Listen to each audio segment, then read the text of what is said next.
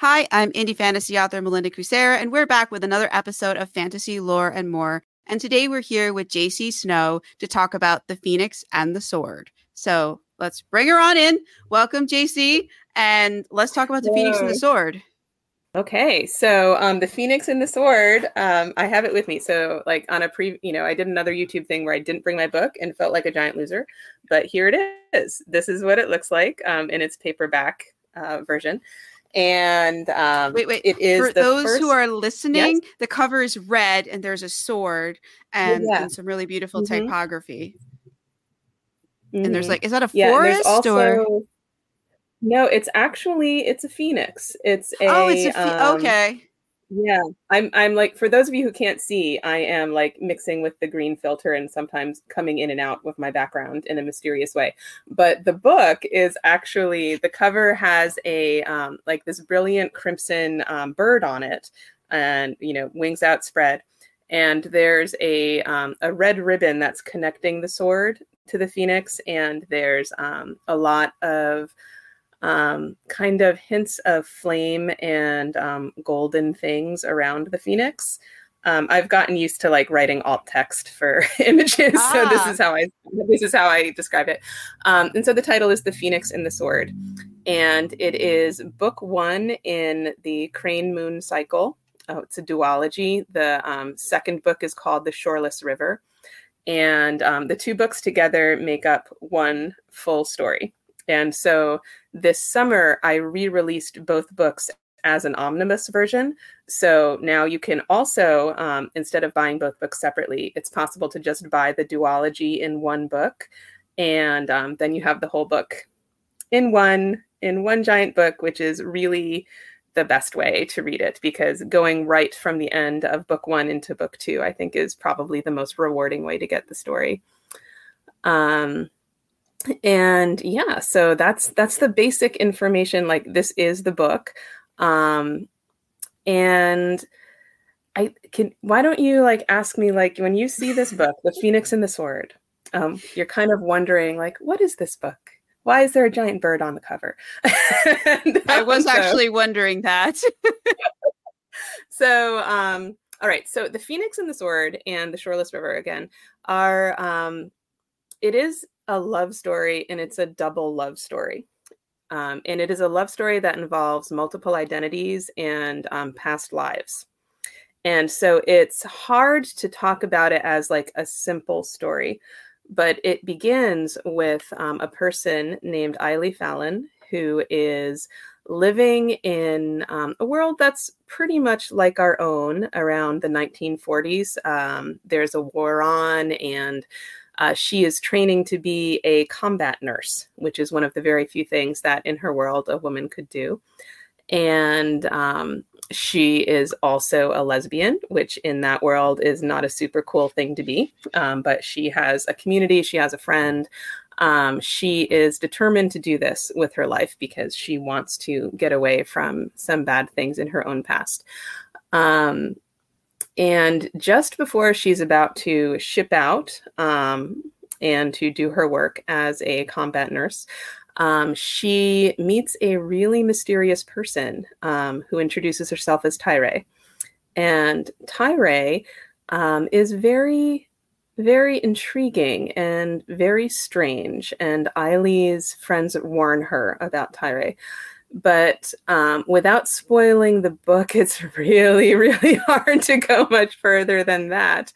Um, but you know that um, going into it, that this begins with the story of Aili and Tyre, and um, what is going to happen to them is going to um, reveal some aspects of Aili's own nature and reality that she was completely unaware of and a whole other world of um, spiritual power and magic and beings that um, can take both magical and human forms. And within this world, um, one of those kinds of being is a phoenix, um, and the uh, another kind of being is a demon. And um, in terms of like you know thinking about coming on this podcast, which is supposed to be about the lore of the world, um, it's it's important to know that a lot of the the lore of this world, a lot of the world building is inspired by Chinese fantasy genres. And so it's inspired by Xianxia and Wuxia and Xuanhuan novels, which are about the beings of mythology um, coming into these novels and coming into the stories. So it's um, it's not like those novels fully because the um, spiritual and magical beings are not fully like the Chinese versions, um, but it's it's it's very much inspired by that. And so there's a lot of those um, aspects of spiritual power and cultivation um, and uh, chi and dragons and um, all kinds of amazing things that are woven into the book. Wow. There's a so lot. You're gonna, so. you're gonna. Now that you've teased us, you're gonna give us an excerpt.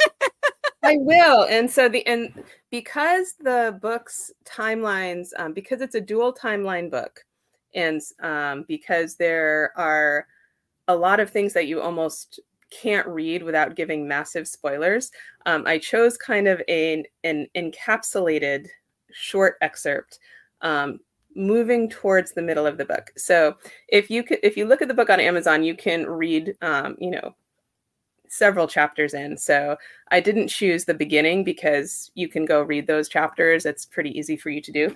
But um, something that gets past the beginning into when things start getting really, really unexpected. And so this is where Ai um, is about to make a transition into a very, very different world. And she is doing that with the help of a mysterious person named Tainu. And um, Tainu has just encouraged her. I'm not going to lie, it's a little surprising. Tainu has just encouraged her to jump into a volcano. And so she is doing that. And there are reasons that she is doing that, which will make sense um, if you read the book. But um, so this is her getting ready to go into the volcano and falling, falling through the volcano. And where is it going to take her? Um, okay, so as she fell, Aili felt a strange sense of exhilaration. It was only a few seconds, but there was nothing to worry about now. Everything that could be done had been done. Falling was as though she was leaving it all behind all her life. Done and undone, it was behind her now. The heat started to crisp her clothes and hair. Next to her, a red bird dove with folded wings like a falcon, its head stretched towards the fire below them. The bird flicked its wings and suddenly was directly ahead of her, below her, falling at a constant speed that matched hers. She could have reached out and grabbed the scarlet tail feathers. Don't, said Tainu's voice. He sounded strained, as though he couldn't manage any more. The wings of the bird stretched very carefully against the blistering wind, very slightly outspread, bit by bit. Ahead of her, the bird's wings started to catch fire. First, a flow of individual sparks, then a rush of golden white flame that encompassed her with a comfortable warmth, as though she were enclosed in the tail of a comet. The molten rock beneath them rushed closer and closer, the incredible heat, and suddenly everything around them was black. Aili spilled out onto something hot and spiky in bright sunlight, watching a red bird zip up into the air above her as she rolled and tried to catch her breath. Behind her, she saw a glowing ring in the air, an outline of white hot fire which immediately faded away. Get up, get up, get up! The bird had swooped back down, trying to grab her by the hair, but she managed to stand on her own and wave her hand. What's going on? Run! Follow me! Running, that she could do. She pounded behind the red bird at her top speed, breathing evenly to keep herself focused. Where are we going? There. The only thing she could see that was there was a line of hills in the distance.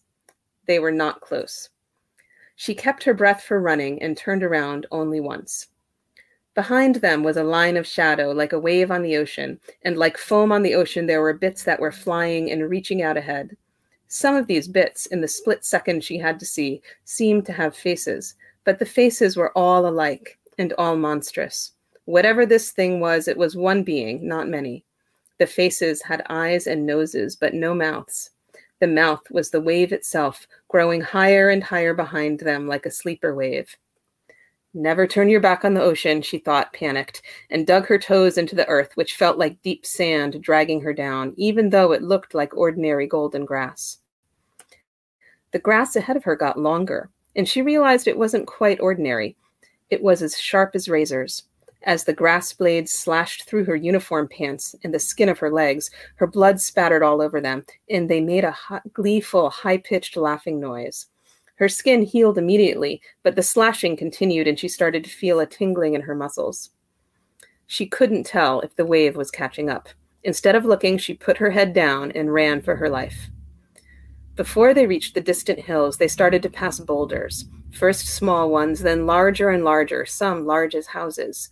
They reminded her of the standing stones near her home, set into the gentle hills without rhyme or reason. But these were a crystalline blue, not the rough gray rock she was familiar with. The red bird swooped off to the left, and she followed it, but now they were running parallel to the wave, and it immediately took advantage. The smallest bits of shadow were splashing near her feet when she saw the red bird perch on a single blue rock straight ahead. Get in, get in, just keep running without stopping. The crystal face loomed up in front of her, and she ran full tilt into it, not even taking the time to wonder what it would feel like to smash her skull on a rock. Suddenly, she was surrounded with a dim, filtered light, and the red bird was landing beside her and transforming into Tainu's tall form. He was still wearing the uniform of an orderly, torn and dirty, gray and ragged against his warm brown skin. He looked down at himself in distaste, picking up his collar with two fingers. Ugh, he said. He took a deep breath. Well, we made it. Aili bent over, gasping to catch her breath before looking around. Why, why were you worried? she asked at last. I thought, I thought we can't die. Well, I don't know about you, to be honest. You're a special case. Tainu stretched and then went toward the back of the room where there was a standing wardrobe. He reached into it and started rummaging around. Thank goodness there's some stuff to change into here. He came out with a dark blue tunic and trousers and casually started unbuttoning his shirt. Do you want some privacy? Aili asked. To change? Eh, it's okay, you're not my type, he said. You should change too. Here. He tossed her another tunic and leggings. It'll be loose on you and tight on me, but at least it doesn't stink. Aili realized that her clothes lay ripped, but stiff with blood, her own and others, and she couldn't get them off fast enough. She found that with the opportunity to get something off that was clean, she didn't particularly care about privacy either. With clean clothes, even in such a bizarre situation, came some ability to think. Who put this stuff here? she asked. Is it for phoenixes? Do people stock this up like a rest station? I have no idea, Tainu said. Probably not phoenixes. We don't do long term planning and we're not here that often. This is someone's house. We shouldn't stay that long. This is what now? Aili looked around, instantly uncomfortable some spirit beings home. There are a lot of beings that belong here. Plenty of them never enter the mortal realm at all. It's not interesting or needful for them. Don't they lock their doors? Not well enough to keep me out, luckily, he said. I know a few ways to break a ward. It's not my first attempt. Okay, she said, fine. But before we leave and start running again, what were we running for and why were we running?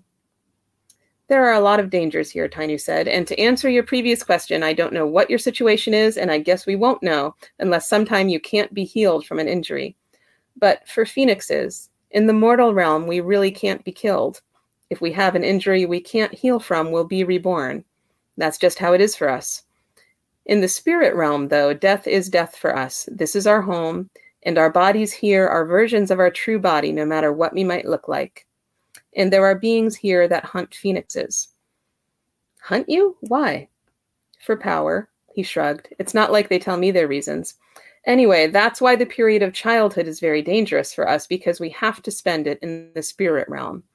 And that, he added, linking his hands and cracking his knuckles, is why there are refuges with strong wards to protect phoenixes after rebirth, and I'm hoping that Tus and whispered something under his breath. Okay, I'll stop there. That was wild. So our girl I know it's, it's, it's very wild. um so I'll spoiler it a little bit. She's actually not a phoenix. Um, oh, there is some, yeah, but there is something that has happened to her that has made her similar to a phoenix in some ways, and they don't really know what the extent of that is. Um, what has really been done to her? Um, what the rules are for her? Because the rules for her seem to be very different than the rules for normal phoenixes. Um, so one of the things about phoenixes in this world, and this this is like a lore thing, is that mm-hmm. um, phoenixes are um, they are immortal. They're constantly reborn every thousand years. They have a thousand year cycle, um, and they um, can heal any illness with their blood, any illness, any wound. Um, they can heal other people with their blood in that way, but they cannot use weapons and they actually can't fight at all. So if they try to fight someone, the weapon will rebound on them or it will disappear or break. Or if they try to like push someone, it'll be like a wind pushes them back. They actually can't fight even to defend themselves. So, really? on the one wow. hand, they're immortal and invulnerable and can't, you know, they can they can be hurt, they can be heavily injured, they can suffer, they can be killed um, within the mortal realm, and then they're just reborn in the spirit realm. Um, but they also can't fight or defend themselves. So, on the one hand, they're extremely powerful, and on the other hand, they're incredibly defenseless. And so they they live in a very hidden way. Um, and they're normally hiding from the other kind of beings, which are demons. Uh, so that's that's just that's part of the interesting lore of the world is that this is the the dynamic that they're living in. That's wild. So, but, but before we get into that, into the dynamic, which I do want to get into, I just want to go back to you said their world is like our world mm-hmm. in fighting war. So, like, it's like you know whatever we had in World War II mm-hmm. technology, mm-hmm. they have, plus they have magic. Okay, and is it is the war they're fighting mm-hmm. similar to what was going on in World War II? Well, so just, you know, yeah, so Yeah, so it's um so it's definitely it was inspired by World War II and originally I was writing it as a historical fantasy, but um then I realized like I so I'm I'm a historian in my, you know, professional life and I just started getting frantic that I could not make the timeline of the story work with the actual timeline of World War II and the geography was not cooperating and things were not, you know, doing what I wanted them to do. So um I made it into more fully fantasy, happens. but it's still very I would yeah. say yeah. that always happens with fantasy books. I, we start in, in one place and then the story drifts about 100 miles from it and yeah. we're like, wait, how did this happen? But it's better yeah. this way, but it doesn't. Yeah. yeah. So, anyways, go on. I feel your pain. yeah. Yeah. I mean, like, I'm like, once I like let go of like trying to get every little historical detail right, like, it was very freeing. I wish I did that earlier. But, um, yeah so it was there in the world that they're in magic is actually not known. Um, so all of these spiritual beings they are they are not known to normal human beings. Normal human beings don't use magic don't believe in magic. Um, they're using guns and you know warships and radios and the kind of things that they had in world war ii and there's not um, there there are not a lot of spiritual beings in the world um, and so they're they're pretty well hidden. And so when Aili starts encountering this, it's completely beyond her experience. Um, her culture doesn't even have legends about this kind of thing.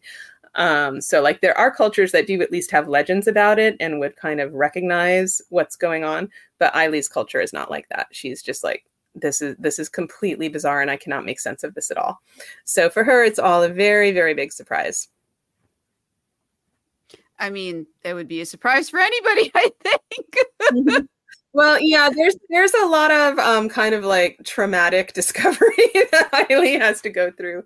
Um, so finding out the, the the first book is really the story of um, Aili discovering, you know, who she has been and um, why it is that Tyre is coming to find her, um, right. and is also in- introduces the two other main characters um, tainu who is the tainu is a phoenix um, he's actually the eldest phoenix Um, so he's very pow- powerful. So Tainu is um, the person that Aili was with in that excerpt.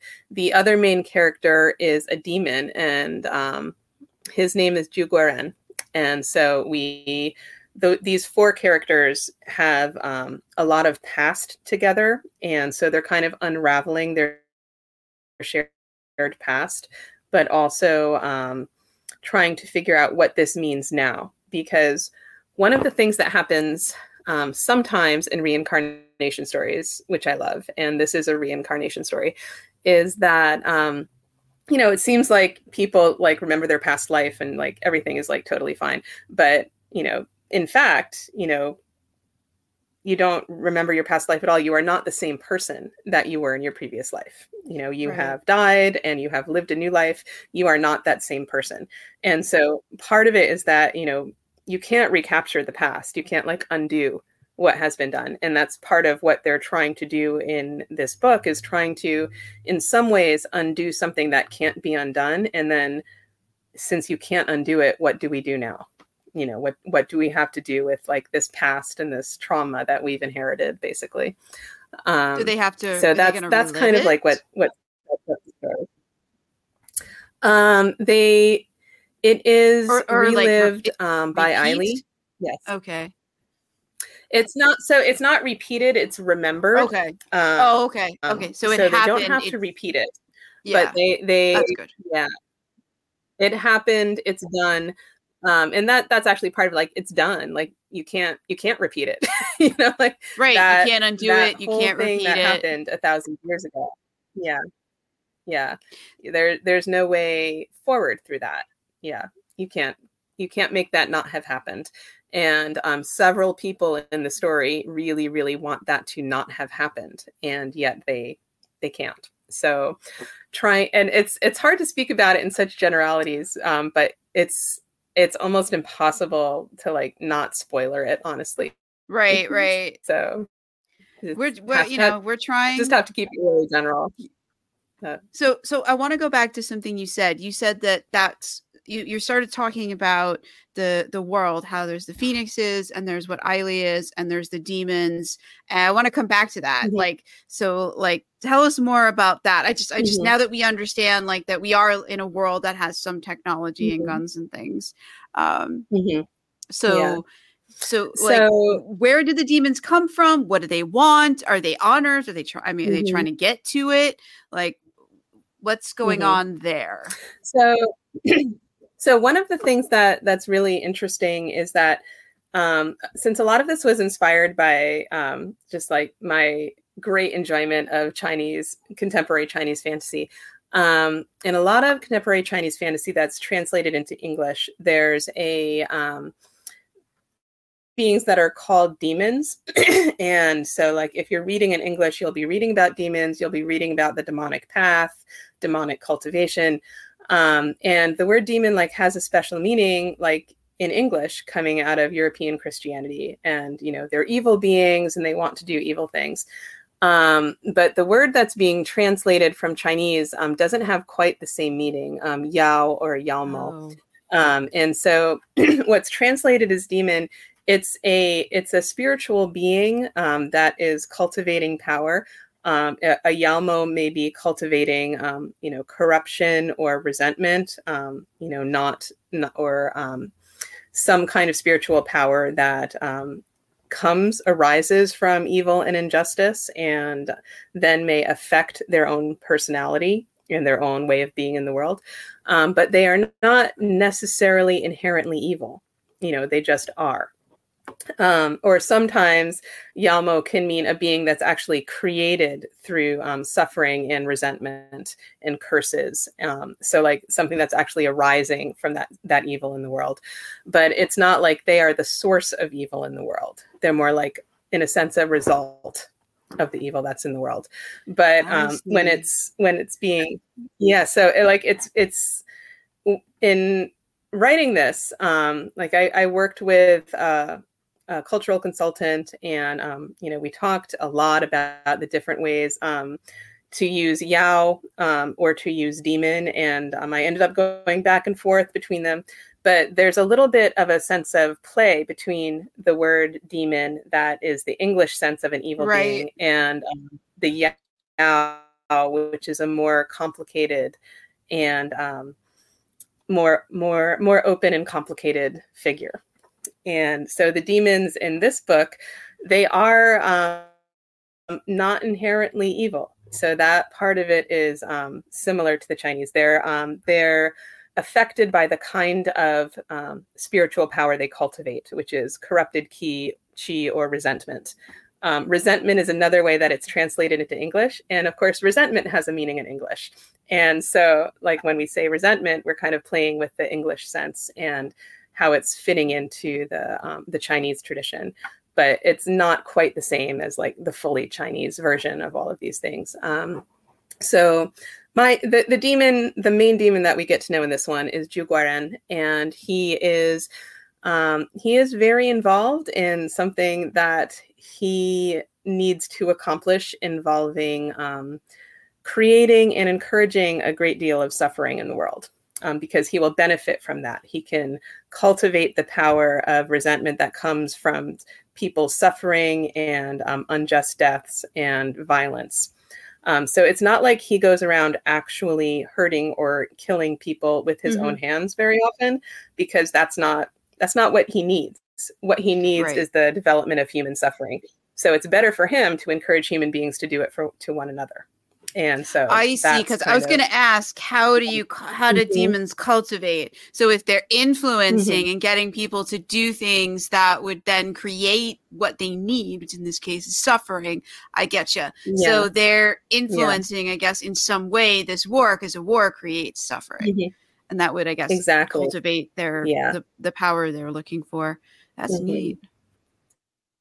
Yeah. That's really neat. Um, so one of the ways that it's different from the the Chinese fantasy world is that the demons and the phoenixes realm, which I call the spirit realm. So they're not they're not actually based in the earth realm. They're from a different aspect of reality.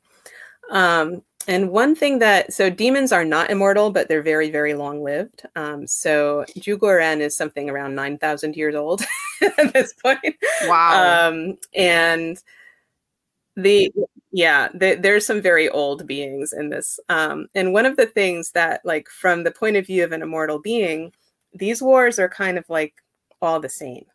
You know, yeah. it, in in a sense, like it does not matter to them who wins. Um, for the phoenixes, most phoenixes are mostly just trying to hide from demons. Um, from Tainu, for Tainu and Tyre, they're trying to heal the people they encounter because they are they want to um, help minimize the suffering in the world. Um, not all phoenixes are like that. Most phoenixes are just like most hiding and trying not to get involved in anything. Um, and the demons are just like, hooray, there's a war. How can we make it worse? And that's but but that that would be true of any war or like any Yeah. opportunity they see to encourage um, more violence, more suffering, um, more injustice. And um, so one of the things that actually happens is the war almost like becomes a background because from the point of view of the immortal beings, this is a war like any other war. And um, they they it, they they see it differently than a human being would. Which makes sense. I mean, if you've been alive for 9,000 Mhm. years and you've seen countless wars, I mean, how many how many ways are they to fight a war and, and how many things are there really to fight over? I, I mean, the, it's after a while, it's like, Mhm. oh, okay, so it's situation A with opponent B. Okay, I've seen this before. I kind of know what to do to Mhm. get what I want.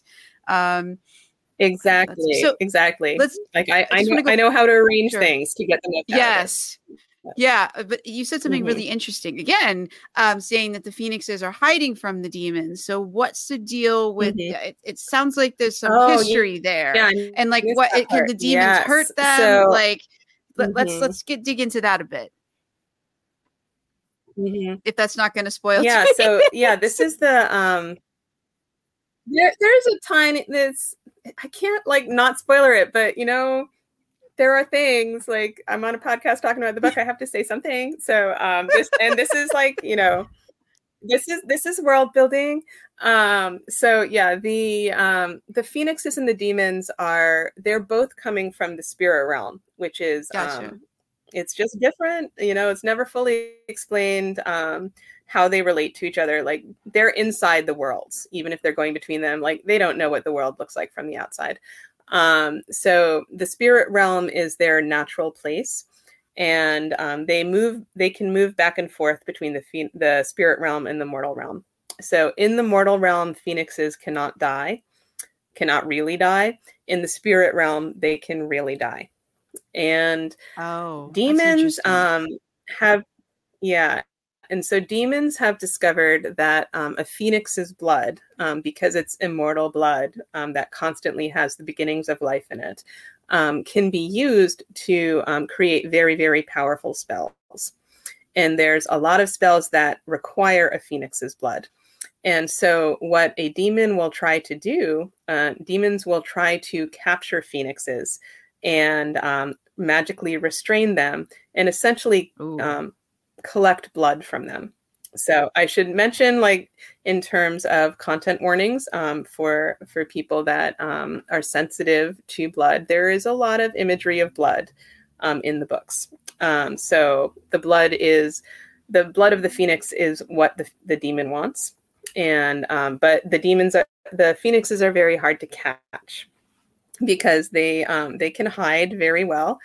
Um, they try to get out of the spirit realm as soon as they can um, after rebirth because the spirit realm is where um, they can be captured and actually killed. Um, but in the mortal realm, um, demons that capture phoenixes can essentially keep them alive for hundreds and hundreds of years, but constantly Ooh. collecting their blood, which is a painful process um, because they're always going to heal and they won't die. So um, for a phoenix to be captured by a demon is a is a horrible horrible fate, um, and so they try to hide to not be noticed. And that's one of the reasons that phoenixes don't actively go out in the world and heal people because that draws attention to them. And eventually, phoenix. There are many, many more demons than phoenixes. There are very few phoenixes. So um, a demon, demons that start hearing about a phoenix are going to get really excited and do their best to capture that phoenix. Yeah. Um, and so when a phoenix does go through rebirth, um, they have a period of childhood in the spirit realm. And during that period of childhood, that's when they're most likely to be captured. And so that's the most dangerous time for them, is right after they're reborn in the spirit realm. Wow. There's, and I know there's there's a lot, honestly. Yeah so okay so they're born in the spirit realm and then they how do they get from the spirit realm to like how do they get a body and like oh, i'm so glad you asked. Yeah so like um, that's like how do you so, okay i'm reborn in the spirit realm now what do i do? Like do you remember mm-hmm. anything? Like what do you like you you're in the spirit oh, realm you've just been reborn really... what happens? Like mm-hmm. what do you know? Do you know anything? Um mm-hmm.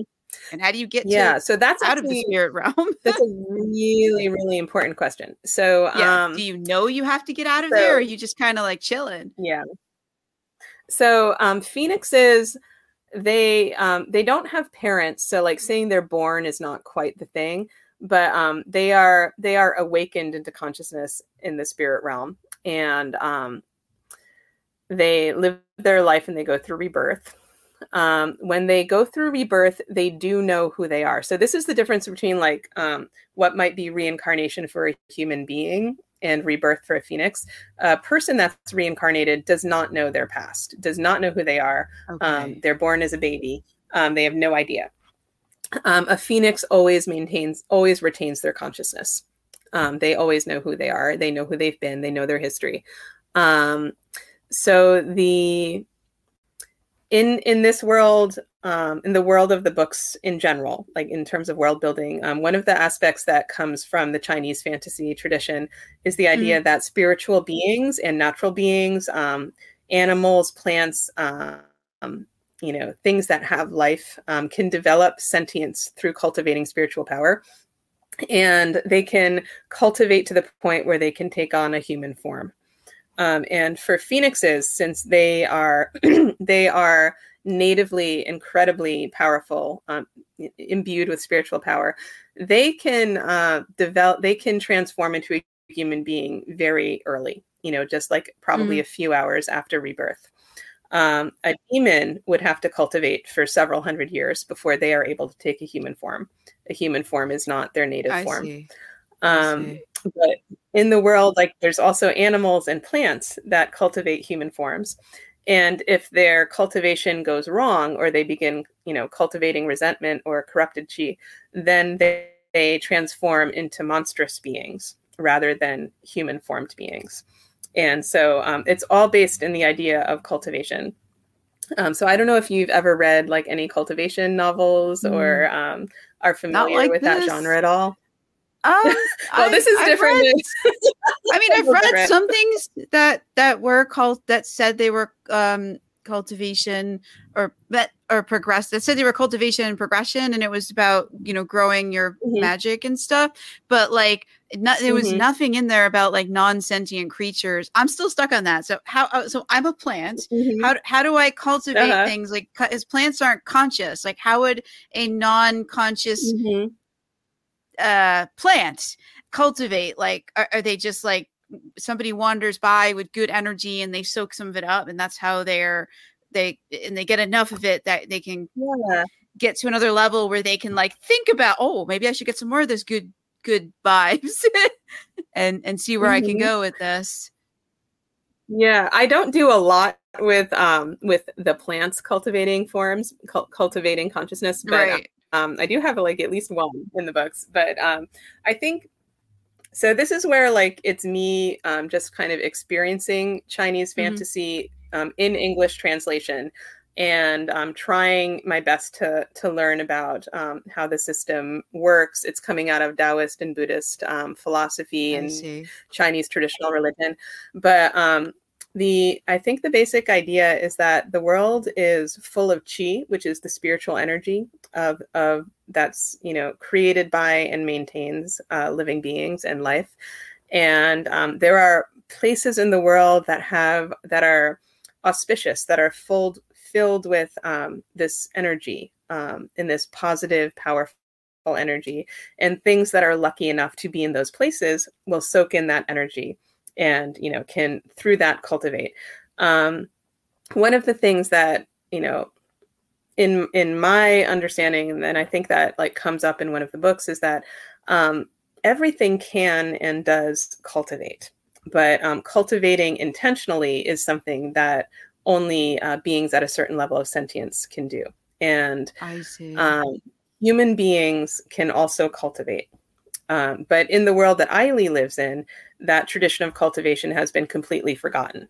Um, so no one knows that human beings can do this. Uh, she's never heard of cultivation. Um, but you know, in the past, there were human beings that were cultivators and would also cultivate spiritual energy, but they would never be as powerful as the demons or phoenixes. Um, and I so see. that's that's um, because they they're both naturally more connected to to chi but also because they live a lot longer. The longer you live um, the more you can cultivate and so the more power you are bringing into yourself.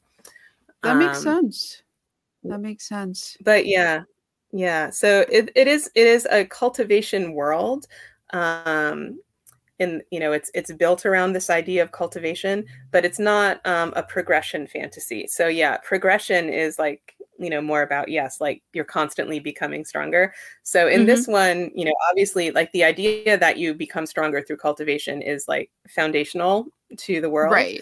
but um, that's not what it's about. It's not about like how am i going to keep cultivating and keep becoming stronger. It's actually um, not about that at all. Um, and i in see some i see Mhm. That's not the point They're of the sort of- book this like not, Yeah, Yeah. they're sort of they're passively doing this. It's not an active thing that's going on. well and they don't need to so that i mean both the phoenixes and um Juguaren, you know they both have to cultivate um, in order to maintain their power but um, they're both they're all already so powerful is that they're not wandering around you know thinking i've got to cultivate so i can you know beat this person in a battle or something like that. They're thinking you know i need to cultivate to become stronger for other reasons.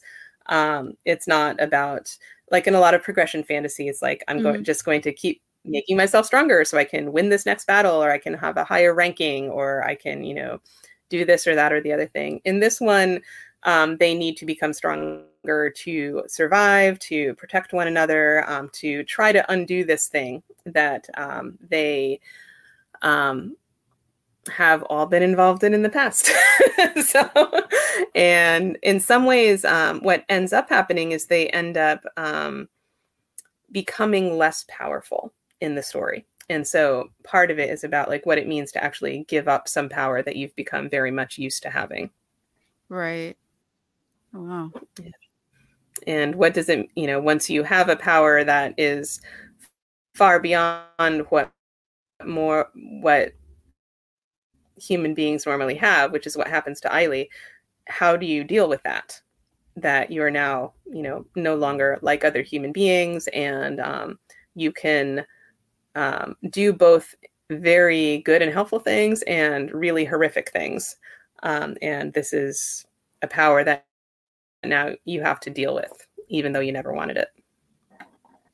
Yeah. Wow. And you said that this is also a love story. So Aili's got got something special out there it's that she's got to find yeah. or has yeah so she's she's got to find that that person yeah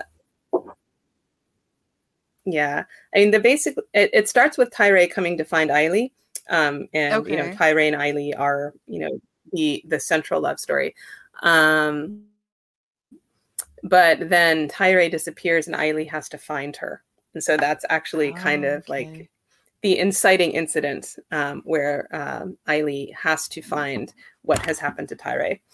Um, and then there is um, a, because it's dual timeline, there is a nested love story with um, two characters, and I don't want to get spoilery, um, but okay. it is it is very much about people's relationship and past intertwining together. Um, and yeah and it's it's really it's it's structured around the love story but um, it's not a romance as i discovered um, from people that read a lot of oh okay so, um, so um, a happy after, after ever after is not guaranteed not yeah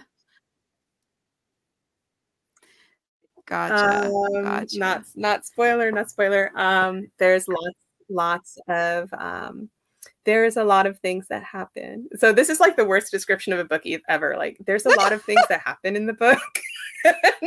I mean, that's every book. That's, that's, a, that's a little um, general there. yeah, it, it is. It's every book.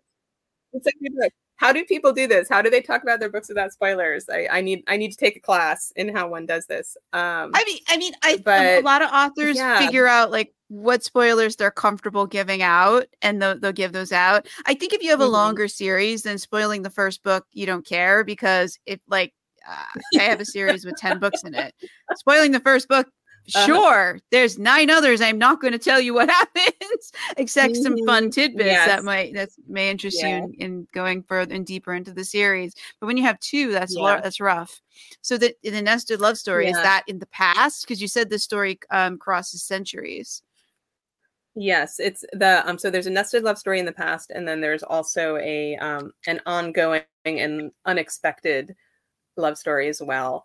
Um which turns out to have roots in the past as well. So like there there there's a lot about how the past shapes the present. Um yeah. And that's that's that's also going on.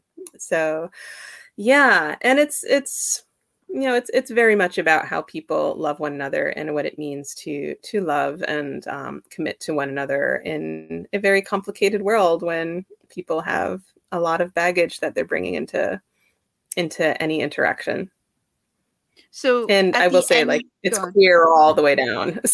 So like everybody's queer in this book more or less. So. No that's cool. That that's un- mm-hmm. it's unapologetically queer and that's cool. That, very totally much so. Cool. it's it's so, one of the things that um, I do love about a lot of the Chinese fantasy novels that I read. Um, a lot of them are un- unapolog- very unapologetically queer, and um, you know, it's very enjoyable. Like, there's no explanation, there's no justification, there's no like we're the only two people like us in the world. It's like, eh. there's there's a lot. Um, a lot of the characters are um, in queer relationships. So that's cool though that it's like normalized. Like I, mm-hmm. I and, and not fetishized, which I, I think that's I think that's awesome because it, mm-hmm. it, you mm-hmm. know love is love and like who cares who you love as long as they're consenting and they're an adult and nobody's Mhm. being forced to do anything they don't want to do. Hey, have fat, go have fun. You know, Mm, that's mhm. you yeah. know, that's my And that's take such on it. Not that care, people care. Yeah. Mhm. Um, No, you can't that's- help that's who you love. Yeah, so I was Mhm. going to say, so it's a you said it's a duology, and and this is the Mhm. end. So it's these are the only books you're going to write in that world. Are there going to be any tie-ins, or is there any like you've no, completely wrapped there- there everything up in a bow at the end? No, there. I'm actually working on the next book in the series now, and it's one of one of the things that I'm wrestling. I was like, is this really like a series, or is this a a second duology that's in the same world? Um, it's it- because the duology does complete a story, like it completes the arc of Eileen um, Tyree um, in a very satisfying way. But um, you know, then because these are pretty much immortal beings, obviously, like life is not over for them, and um, and more will happen. And so the the next book in the world or the series is called The Sea Glass Tide, and it's actually I think it's it's almost done. Like it's in revision right now, um, and after after multiple revisions. So um, I'm hoping that I can publish that in the next year. Um, maybe even by the end of this year if I move really quickly. But I want to make sure that that it works and that it's emotionally satisfying. So um, it's it's a different it's a different i mean it's in the same world but it is set forward about 300 years after the close of the second book in the duology and um, the main character is um, a side character in the duology um, so it's really and it's dealing with very different um, very different challenges so yeah um, i'm working on that and it's it's been really rewarding and exciting and I'm looking forward to it being in its final form so I can talk about it more. Nice. And so after that possible duology, well, is there going to be more? the characters in the world. It sounds like you've got a really interesting world that you could do a lot with. Uh, I hear the characters crying Mhm. out for more. Yeah. Um, so yeah, actually um, but yes, so um the next book is almost done, and I think that um I, I'm like, oh, that book's gonna be a standalone, but I don't think it will. So I think that book will be a duology also. Um, and, and then I actually have completed, almost completed in draft, um, a, a second trilogy that is also um, set in the future. Um, it's set um, closer to a thousand years, or maybe longer than that in the future. Um, and that one is is also very different. It has a lot of different characters, um, and it has it's in the same world, uh, but it's a very different setting, and it's a different. It's more of a political book than this one was. Um, so, like in this book, like I said, the demons and the phoenixes are like, eh, all wars, all wars are the same. Phoenixes are like, we're sad for the suffering. Demons are like, we're really happy with the suffering. Um, but wars are wars and they're not getting involved in like any of the politics they're not saying we really hope these guys win um, from their point of view like it's all the same um, so in that in that future trilogy there's much more of getting involved in the human world um, and Okay. in um, human issues of oppression and suffering. Um, but that one those ones exist in draft in early draft and so they they're definitely going to need more revision before they see the light of day. So, But that's interesting that, like- exist in yeah. That's interesting that a thousand years later they're like, well, maybe not all wars are wars, you know, are the same. Maybe this war is different and we should get involved. That's interesting. That'd be interesting to find Mhm. out what Mhm. motivates them this time to get involved and why nothing that came Uh-huh. before like motivated them to do it. Like what is different about this one? So Mhm. that'll be very interesting to find out. yeah yeah and that one i mean like in that one it's it's so in that future trilogy um there's more about the nature of the spirit realm um, and how it relates to the mortal realm. Um, but there's also um, as we discover i will spoiler this trilogy that probably no one will see for years. Um, so like th- there's They a third realm which is like yeah someone will dig this up on youtube and say ha um, but you said you would do this and then you didn't um, but so there was going to th- they discovered that there's the third realm, which is the realm of the dead, because the spirit realm is not the realm of the dead. Um, you know, that's it's the realm of spiritual beings, but there is also the realm of the dead. And so in the future trilogy, there um, there's a lot more about how these three realms interact.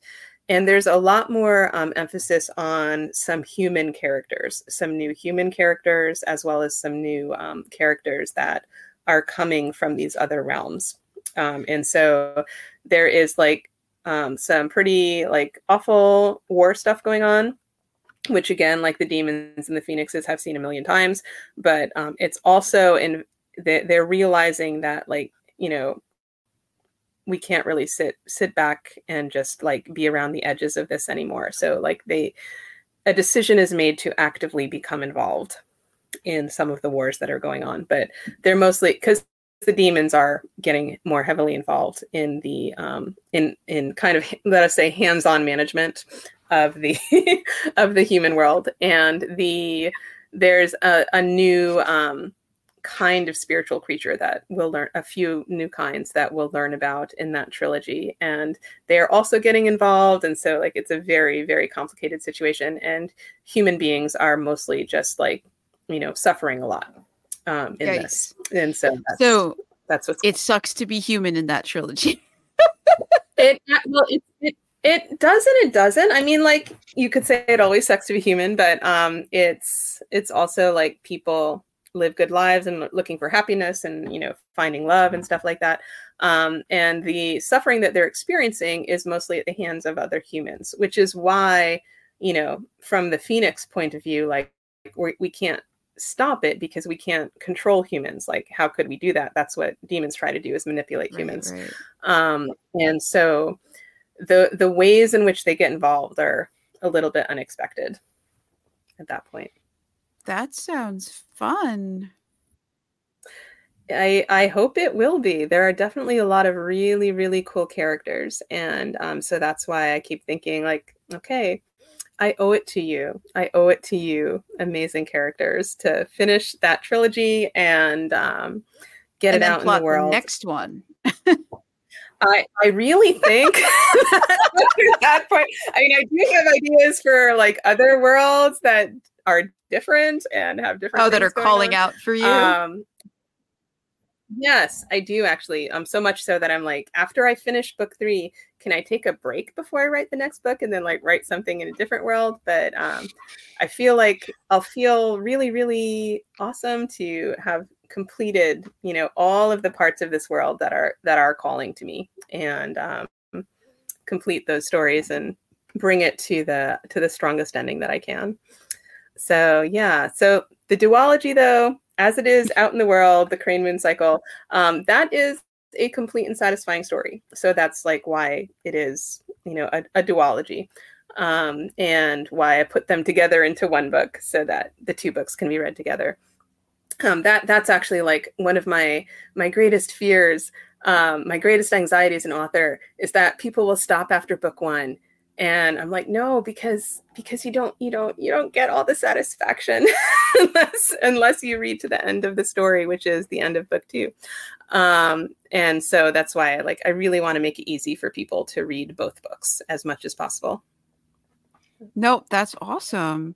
So, all right. So we've got the duology, then we got another duology coming, and then a trilogy mm-hmm. coming. So the second, the 1st mm-hmm. book in the second duology may be out towards the end of this year, beginning of next year. The trilogy, should we mm-hmm. look for that in 2024 or 2025?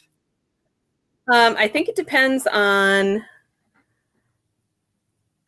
I think it really depends on how quickly I can complete the second book of the second duology um, because then once I do that, then the the trilogy already is pretty much completed in draft. Um, so then it's just it's a lot of revising. And I don't know like how you feel about revising as an author, if you'd rather be rough drafting or revising. Do you do you have a preference? Um, like I I'm weird. I write the story from start to finish and then that's it. Like I do any revising I'm going to do while I'm writing it and then um mm-hmm. don't really make many changes once I get to the end of the book like I don't make very many changes because I I reread because I, I, work full time and so I will mm-hmm. I write mm-hmm. I try to write every day. Sometimes I just can't because work whatever and um mm-hmm. So uh sometimes there could be a couple of days where I don't get to write just because I just I'm working and I can't. I get home too late and I'm pass out mm-hmm. and that's it. And I have to go do the whole thing again and again and again. Um, so I have an app on my phone um, that reads it back to me. So I, I like to take long walks, so it'll mm. read it to me, and I will just. I have it open on my phone, and I just make like changes. Like as if you're listening to a AI read the book back to you, you can listen to 10,000 words in an hour. And that could be five chapters mm-hmm. if they're 2,000 words each, or it could be two chapters if they're 10, 5,000 words each. Mm-hmm. And so you can get a good chunk of the story at one time and so I do that as it, like the whole as I'm writing it. And so by the time I get to the end of it, like I've already gone through like the first like all of it multiple times, listening to it, and sometimes I'll read it like if I don't have much going on at the when I should be doing mm-hmm. other things. um, and so like I've already gone over it and rethought it and, and changed things uh, that by the time I get to the end of the book, like I just need to like revise like not even really change too much, but like just edit like the last couple of chapters and put them, go through them a bunch of times. And I'm, I'm I don't know, I'm strange. That's how I do things. Because by no, the time I, think, get to the end of the book, like the mystery's yeah. gone. I'm no, I don't want to be dealing with it anymore. I want to just push it out into the world and move to the next thing. I get, I get bored with it. Mm-hmm. So like, I try to get everything mm-hmm. done. Mm-hmm. While the mystery, while I'm still like chasing the mystery of like, how does this freaking thing end? Oh, that that makes total sense to me. Like I I can't do that for whatever reason. Um, like I need to write through to the end of the story, and then and then I think I've written the best story ever, and then like I find out, oh no, actually it's not the best story ever. And so like I trying to go back. This this this book, um, what's the Sea Glass Tide?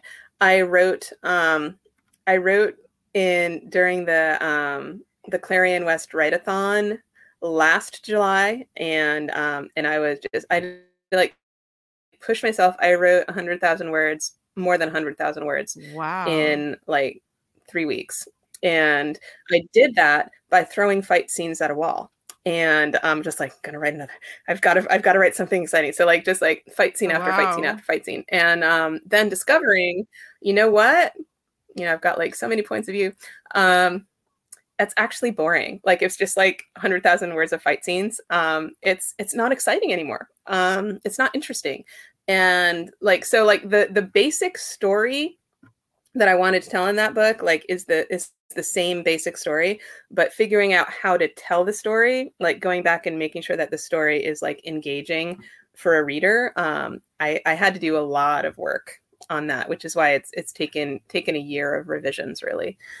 Um, and so like trying to like really push it to get it all done in three weeks, like now I know like that's maybe not the best strategy because it takes me a year to fix that. Um, and yeah, like I just I, I I think I'm a heavy reviser. And then like also of course like I had written these three other books also like within the past year the other books that are in draft. And but the thing yeah. is like I wanted to write all the way to the end of the story of the series. And then but now like I have so much to revise and less opportunity to just like start writing a new story. And so sometimes like you love to say like you, you energy of the new story. Um, but I have to like get the old story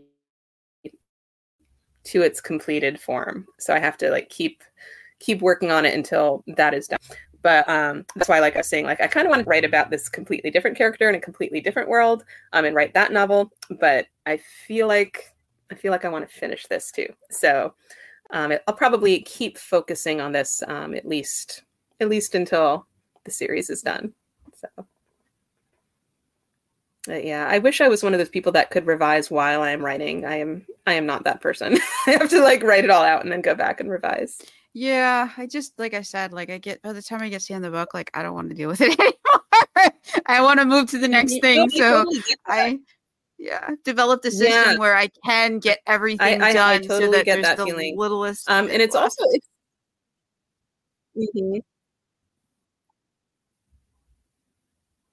yeah, like did you say you have 21 books? I mean, clearly the mm-hmm. system works very well. so, well, I mean, it's, um, it's something I've developed cool that, over like, time. Mm-hmm. Uh, you know, you also like you said like you you like to listen to your books, and I have also heard mm-hmm. a lot of people say that that's really helpful. I I don't really like listening to books. Like I don't listen to audiobooks really and oh. um, I don't like listening to people read to me. And so, um, you know, I for me, I like I know I would just like space out listening to my own story. I wouldn't be paying attention at all because that's yeah. what happens when people read to me. Um, but I do like to walk around and listen to music and think about my story, and that's like taking those long walks is really really helpful for that. Yeah, I love it. The long walks. Mm-hmm. Yeah. I mean it's a good it's a good way to like think, you know, you're away from computers, you mm-hmm. just the brain can go off and yeah. like, you know, sometimes that screws up your outline because your brain go plays that game of what if mm-hmm. we did this? And you're like, no, no, we can't. We're supposed to get from point A to point B. Yeah. There's no C, you know. mm-hmm. Yeah. Yeah. So I like to um I like to it's almost like free associating and then like my brain can solve oh, problems oh, yeah. that I can't solve if I'm staring right at it. But like kind of like walking around and just letting my brain do whatever, then like the solution comes. So that's really that's really a good method for me. No, that's that is yeah, free so I mean, for me, free association is dangerous, and I come up with like other series, and like, no, no, we need to finish the thing we are working on right now. Don't get, you know, we've written twenty one books in this world. Yeah, like, yeah. You know, we need to. I don't think I'm ever going to write in any other world. this mm-hmm. one is just there's too many things that are just mm-hmm. calling out for attention, as you as you put it. Um, yeah. Is there anything else you want to say about the Phoenix and the Sword, about the uh, I was trying to remember the name hmm. of the second book. It has such a cool name. The um, uh, the shore, the shoreless river is the second. That's book. it. The shoreless yeah. river, and or the yeah sea glass glass shattered. The sea glass. The sea glass tide is the okay. the one that I'm working cool. on now. That's my work in progress. That's do you, yeah. Where do you get these gonna... titles from? These are cool names. Well, like I, I I, I went through many terrible titles first so, until until I got to those. But um but yeah, so and really like some of them are really bad. Um but yeah, it's I I think the the titles kind of like capture kind of the vibe of the books too, which is um you know there's there's like a certain um I don't know. To me, anyway, like they they they have the the titles reflect something that's very important about the book, and um, maybe it won't make sense until it gets read, but uh, there there it's the titles are related to the themes of the books for sure. Oh, that that's an um, interesting way of doing it because I tend to be like hit you on the head with it. Mm-hmm. I'm like something is revealed, the name of the book is revealed to me. I tend to be pretty obvious like that. Somebody is trapped, the name of the book is yeah. trapped. Somewhat spoiler there. but like, yeah. Not, like, well, I mean, the Phoenix and the Sword is like pretty, you know, it seems like pretty super obvious, but no, it, you know the um yeah the, the sea glass tide which is the one that i'm working about now like i don't know like if you've ever been to like um, a beach that has sea glass on it how like you find these treasures no. of glass that have been broken and thrown into the ocean and they get washed and tumbled around until they're very um, soft edged and um, they're not the the same color or the same texture that they used to be but they're still really beautiful. Um, and so like that's kind of what um, what motivated me. Like that that's kind of like underlying that title. And the um, the sea glass tide that there there is a tide that you actually can't resist. Like no one can resist the tide. The tide comes mm-hmm. in um, and you can't change it. You know there's there's something about the time of the world and how the world works that is irresistible and so um, yeah, th- those were kind of the images that that underlay that title and that are part of the themes of that book. That's so that's such a beautiful like that's so beautiful. I'm jealous. You have Thank such you. beautiful book titles. and I'm just like, my title is The Hammer hitting you over the head with what's inside.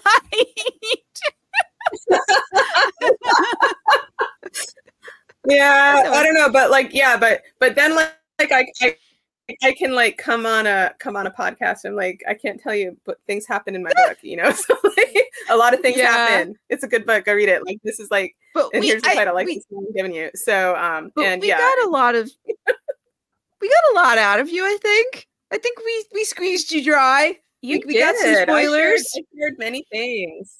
Hmm Yeah, there are some spoilers, and this is actually the first time that I've ever talked about the world in any systematic way. Um, so you're you're the first to like hear about um, actually how the world works aside from how we discover it in the Oh. stories. Um, so yeah, and it's fun to have that opportunity to do it. So thank you. No, this was really fun. I I was like blown away by some of the it's so different, you know, the from because I guess like a lot of fantasy authors that have come on here have been more the like western side and it's and we're all kind of pulling from similar traditions. Uh but to, this is like it was this was just a real treat. This was just it was very different, very interesting. And and and just thank you so much for coming on here. I I Thank you, now I Melinda. now I I'm never going to stop thinking about plants that can cultivate. I know. I know. Well, you should, you should not because many. If that actually happened in your world, you know, you would want to be prepared. So I mean, I'm now half afraid that's what's going on. I have enchanted forests and they're quasi intelligent. I have this giant Mhm. enchanted tree. She's the queen of all trees. She's very intelligent and she's a magic user and like never Mhm. don't I still haven't quite worked out like where the forest came from. I have some ideas or where she came from. and like now I'm like Mhm. what if you know like uh, now like the cultivation thing is in my head and i'm like could that be Mm, it's like she's just beautiful awesome she's just a fixture. She's in Mhm. every book somewhere. Mhm. and like they never really eventually i have to delve into like where did she come from? The how did there get to be this very magical very sentient tree you know who wanders around and like ha- she has plans. She's actually the queen of the country. She's a tree. She's not human. She Mhm. was never human. And like Uh-huh. just she's just so cool. Like there's so many other things that I really just never got to that. So now I'm like, but plants can Yeah. cultivate. Now I'm like, God, what would happen if my enchanted forest would have Mhm. cultivated itself? I know. Well, maybe they already did, and and that's like nobody remembers that cultivation exists, and you know, like that. That's the thing. Like, I think sometimes it's interesting. It's to to not know like how something magical came to be, or that the people in the in the world are like telling legends about it but those legends could be wrong and like different people are going to have different opinions about what it is and maybe the sentient tree also has an opinion and maybe her opinion's not right you know because people you know beings may not know how they came to be. Um so for me like that that's just all very interesting and one of the wonderful things about fantasy worlds is that it's not all laid out in front of you in front of anybody that's in the world. I agree. I agree. And and they there is a whole bunch of different theories that people throw around in the books about it. And some of them are just like, who Mhm. knows? Mhm. Some mad mage in the past probably did this because you'd have to be nuts to enchant that many miles of forest. or be Mhm, very mhm. desperate. Mhm. yeah you know? Yeah, and I, and I think you know part of the reason that um, this this book that I'm working on now is different than the first two is the the first two are very much like a love story, and it's a love story primarily of immortal beings that you know have limited interest in in in you know laying out how the world works for you, but Right. um, right. this this this book that i'm working on now um, has more of the world stakes and the nature of the world is part of the subject of the books and so i've actually had to think about it a lot more so that that gave me more and so maybe with your books that'll happen too like there will be a point where you know what's at stake in this book actually is you know how the queen of the trees came to be or you know how she's going to survive or what threat there is to her existence. And then you have to then you have to know then you have to be able to understand and make it part of the story. But until then it's just the queen of the trees you know doing what she does Yeah, I mean, there have definitely been stories where we've had to dig a little into the backstory, and I'm like, oh God, I don't know what her backstory is. She won't tell me. She's a She's, She's private. characters. There's a few characters like that. Sleeping Angel's another uh, one who oh, won't yeah. tell me her background, but she shows up yeah. in the book I'm currently writing, and I'm like, will you just please tell me what you are? Mm-hmm. Like, it's like I'm gonna I mean, make up a backstory for you, and if you don't like it, then you have to correct me. and it's like we're never in her head. It's just her, you know, so she mm-hmm. could be completely lying to other people and we would never know. You know, she could tell a version of her story. Uh, actually, she won't tell her story. Like people ask her, like, who are you? What is your name? And she's just like, no answer. just nope. Mm-hmm. Not something I'm going to answer. You know, I'm mm-hmm. here to mm-hmm. off to make you a deal, not to answer your questions. That's basically, mm-hmm. Mm-hmm. yeah. So I was hoping we'd get some background Setting on boundaries. She zips yeah. the lip. She's just, I still don't know if she's mm-hmm. a fallen god, a fallen angel, something else. No idea. Mm-hmm. So I hope I'll get some answers. she's definitely a player. yeah, she's I definitely think, got power. Um, but yeah. we've yeah, we we've gone on a bit mm-hmm. long. I know you've got a tight deadline. So um is there anything else you want to say about your books and and, and we'll start wrapping things up? No, this was super fun. Um, I guess the the only other thing is, you know, um, you can. I have a website. Um, I have a newsletter. I'm on social media. Um, I'm on Goodreads, and I actually love answering questions about the books and the characters, um, and talking about the world. And I love it when people ask me those questions. So um, if you want to go like ask me a question on Goodreads or um, you know find me on social media and you know ask about anything about the books, um, I really do enjoy having those conversations. So I really like talking with readers that are reading the books and have questions. So that's just a fun thing, and I love to do it. We'll have all the links because uh, JC Snow generously provided all those links in the, in the show notes or in the description, depending on where you're listening. And thank you so much, JC, for joining us. Again, this has been Fantasy Lore and More. I'm Melinda Kucsera, your host. We were talking to JC Snow about The Phoenix and the Sword. And thanks for listening. We'll be back with another fantasy book and another fantasy author and soon. So it's definitely like hit the follow button or the whatever it is on wherever you are so that you're mm-hmm. notified. Mm-hmm. So thank you and have a great day or a great evening, depending on where you're listening.